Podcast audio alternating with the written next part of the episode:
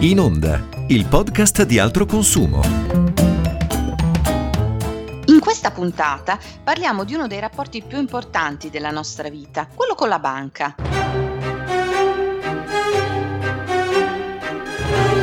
Con lei mettiamo su casa chiedendo il mutuo oppure ci facciamo fare un prestito per comprare l'auto o i mobili. Gli affidiamo i nostri risparmi e depositiamo nelle sue casse il nostro stipendio. Possiamo anche chiederle di pagare le nostre bollette o le nostre tasse, naturalmente con i nostri soldi. Lei ci dà poi anche una carta per prelevare i nostri soldi in contanti e eh, ci permette con questa carta anche di pagare nei negozi, anche quelli virtuali. Insomma, una compagna di vita che ci resta accanto per decenni, anche perché per pigrizia, inerzia, le restiamo fedeli anche quando non siamo più tanto soddisfatti dei servizi che ci offre, oppure quando ci fa fare investimenti redditizi, sì, ma solo per lei, oppure quando ci rifila polizze costose di cui non avevamo certamente bisogno, ma che vanno sicuramente a rimpinguare le sue di casse.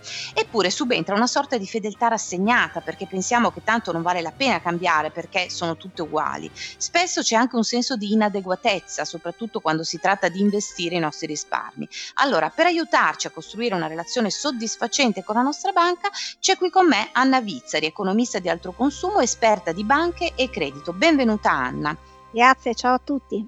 Intanto Anna, qual è il ruolo della banca, o meglio, quale dovrebbe essere il suo ruolo nella nostra società? Allora, il ruolo della banca, lo hai già detto tu, è molto importante, strettamente collegato alla nostra vita quotidiana. Forse nel corso del tempo si è un po' persa eh, il senso, diciamo così, della sua utilità e del fatto che eh, si tratti di una istituzione strettamente legata alle imprese, strettamente legata alle famiglie.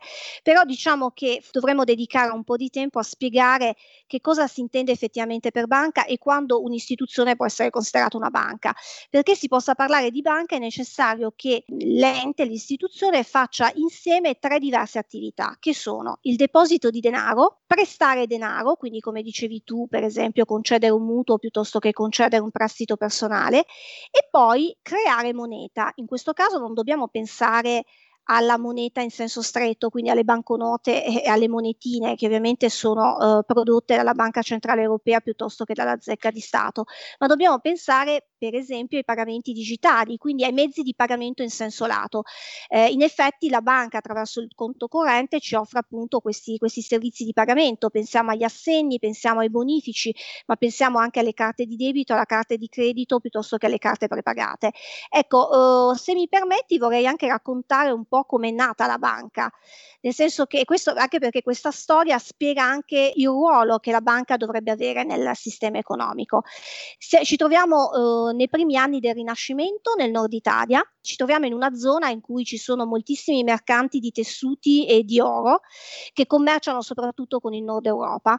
E il mezzo di pagamento utilizzato sono le monete d'oro quindi tutti i mercanti pagano le merci attraverso le monete d'oro e, e si capisce eh, facilmente che ovviamente si tratta di trasporti lunghi perché bisogna superare le Alpi oppure bisogna attraversare il mare, sono rischiosi e ovviamente anche trasferire le monete d'oro può essere un problema, ma anche tenerle da parte perché stiamo parlando veramente di grossi quantitativi di oro. A un certo punto eh, gli orefici capiscono che c'è un'esigenza, cioè quella di tenere eh, custoditi queste monete d'oro per i mercanti e così aprono i loro forzieri e eh, mettono a disposizione disposizione appunto i forzieri ai mercanti che vi depositano dentro eh, le monete d'oro e ricevono in cambio una ricevuta. Quella ricevuta servirà poi ovviamente ad, ad ottenere indietro uh, le monete d'oro depositate. Ma che cosa succede? Un passaggio ulteriore. Oltre a questo deposito, succede che i mercanti a un certo punto uh, capiscono che è molto più facile pagare utilizzando la ricevuta cartacea piuttosto che pagare trasferendo direttamente le monete.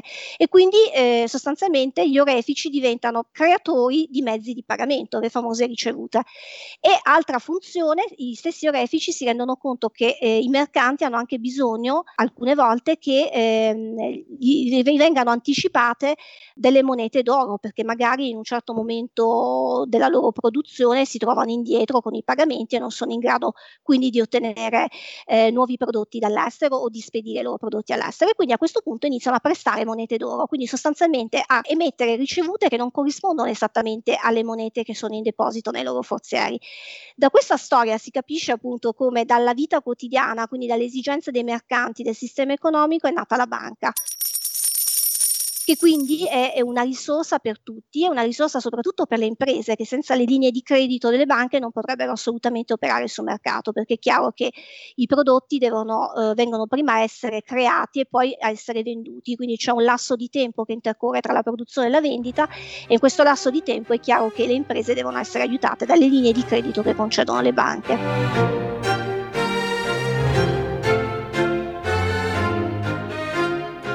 Una storia molto interessante che ci fa capire tante cose, ma eh, quindi come eh, raccoglie il denaro la banca? In che modo poi decide diciamo, di darlo in prestito alle famiglie e alle imprese? Cioè quali sono i criteri? Allora, la principale fonte di raccolta delle banche è, e sono sicuramente le stesse famiglie, le stesse imprese, nel senso che eh, anche noi, tutti noi apriamo dei conti correnti su cui eh, depositiamo del denaro, facciamo arrivare il nostro stipendio, la nostra pensione. Già questa è una fonte di, una raccolta, eh, una fonte di raccolta per la banca. Inoltre la banca può recuperare denaro anche sul mercato attraverso dei prestiti, per esempio, che può chiedere alla Banca Centrale Europea, oppure può emettere anche delle obbligazioni per chiedere dei prestiti a proprio anche ai suoi clienti, quindi a persone fisiche o imprese. Oltre alla raccolta, la banca deve però anche prestare denaro, quindi è fondamentale che conceda credito ehm, ai suoi clienti clienti, come lo fa? Forse il prodotto più conosciuto è il mutuo, cioè quindi il finanziamento che chiediamo per poter acquistare la casa, ma ci sono anche i prestiti personali, quindi i finanziamenti che vengono concessi per coprire delle spese in determinati momenti della vita del, di, un, di, un, cliente, persona fisica o impresa, ci sono anche le linee di credito, per esempio il fido sul conto corrente, quindi la possibilità che dà la banca al cliente di poter fare utilizzi superiori alla sua giacenza di conto corrente. Ovviamente si tratta di servizi che vengono a essere pagati, quindi ci saranno commissioni e, e spese oltre che interessi da pagare alla banca, anche perché la banca ovviamente in qualche modo dalla sua attività ci deve guadagnare. Eh certo, perché comunque la banca è un'impresa alla fine, no? Quando ci affidano, andiamo in banca, abbiamo un consulente a cui veniamo affidati, no? Che ci fa un po' da referente soprattutto per investire i nostri risparmi. Ecco, come dobbiamo comportarci? Nel senso, questo eh, consulente fa il nostro interesse o fa quello della banca? Allora, io ti dico innanzitutto quello che dovrebbe essere e poi quello che in realtà accade purtroppo troppo spesso. Allora, quello che dovrebbe essere, perché in realtà lo impongono le leggi e le norme a tutti i consulenti bancari, è che il consulente dovrebbe essere un professionista che eh, fa, attua la sua, fa le sue operazioni nell'interesse interesse soprattutto del cliente che ha di fronte, quindi gli dovrebbe offrire non soltanto un investimento, ma anche banalmente un mutuo, un prestito che sia il prodotto più adeguato alle sue esigenze. Nella realtà poi che cosa succede? Il consulente bancario è comunque un dipendente della banca e, e quindi gioco forza deve seguire le linee eh, guida poste dalla sede centrale, deve eh, molto spesso, visto che parte della sua retribuzione è una, una quota variabile legata ai prodotti che vende, deve anche eh, purtroppo vendere dei prodotti, delle polizze, polizze piuttosto che degli strumenti finanziari che non fanno tanto l'interesse del cliente quanto piuttosto i suoi specifici interessi o quelli della banca per cui lavora. Per cui eh, la cosa da sapere quando si entra in banca è che eh, dobbiamo essere informati, non ci dobbiamo fidare ciecamente di quello che ci de- dice il consulente eh, finanziario che abbiamo di fronte, quindi facciamo domande, ma soprattutto confrontiamo quello che ci viene detto con le informazioni che possiamo recuperare altrove, per esempio in un'altra banca banca. Soprattutto quando si tratta dei nostri soldi, eh, spesso si prendono delle decisioni più basate sull'emotività del momento che non eh, magari su una cosa più razionale, quindi più legata ai documenti che dobbiamo esaminare. Spesso ci affidiamo anche all'impressione che un investimento sia migliore di un altro in base a come ci viene presentato dal consulente stesso, insomma, o da chi ha interesse a vendercelo. E qui entriamo un po' in un ambito eh, che so che, eh, che c'è, che esiste, che è quello della finanza comportamentale, cioè si studiano proprio i comportamenti dei risparmiatori. Ecco, ce ne parli? Sì, assolutamente sì. Come hai detto tu, in realtà le decisioni finanziarie, che dovrebbero essere delle decisioni assolutamente razionali, perché stiamo parlando del nostro denaro, in realtà sono molto spesso delle decisioni che sono inficiate dalle nostre emozioni, quindi dalla paura piuttosto che dal desiderio di poter rapidamente ottenere un rendimento certo e sicuro, ma anche sostanzioso.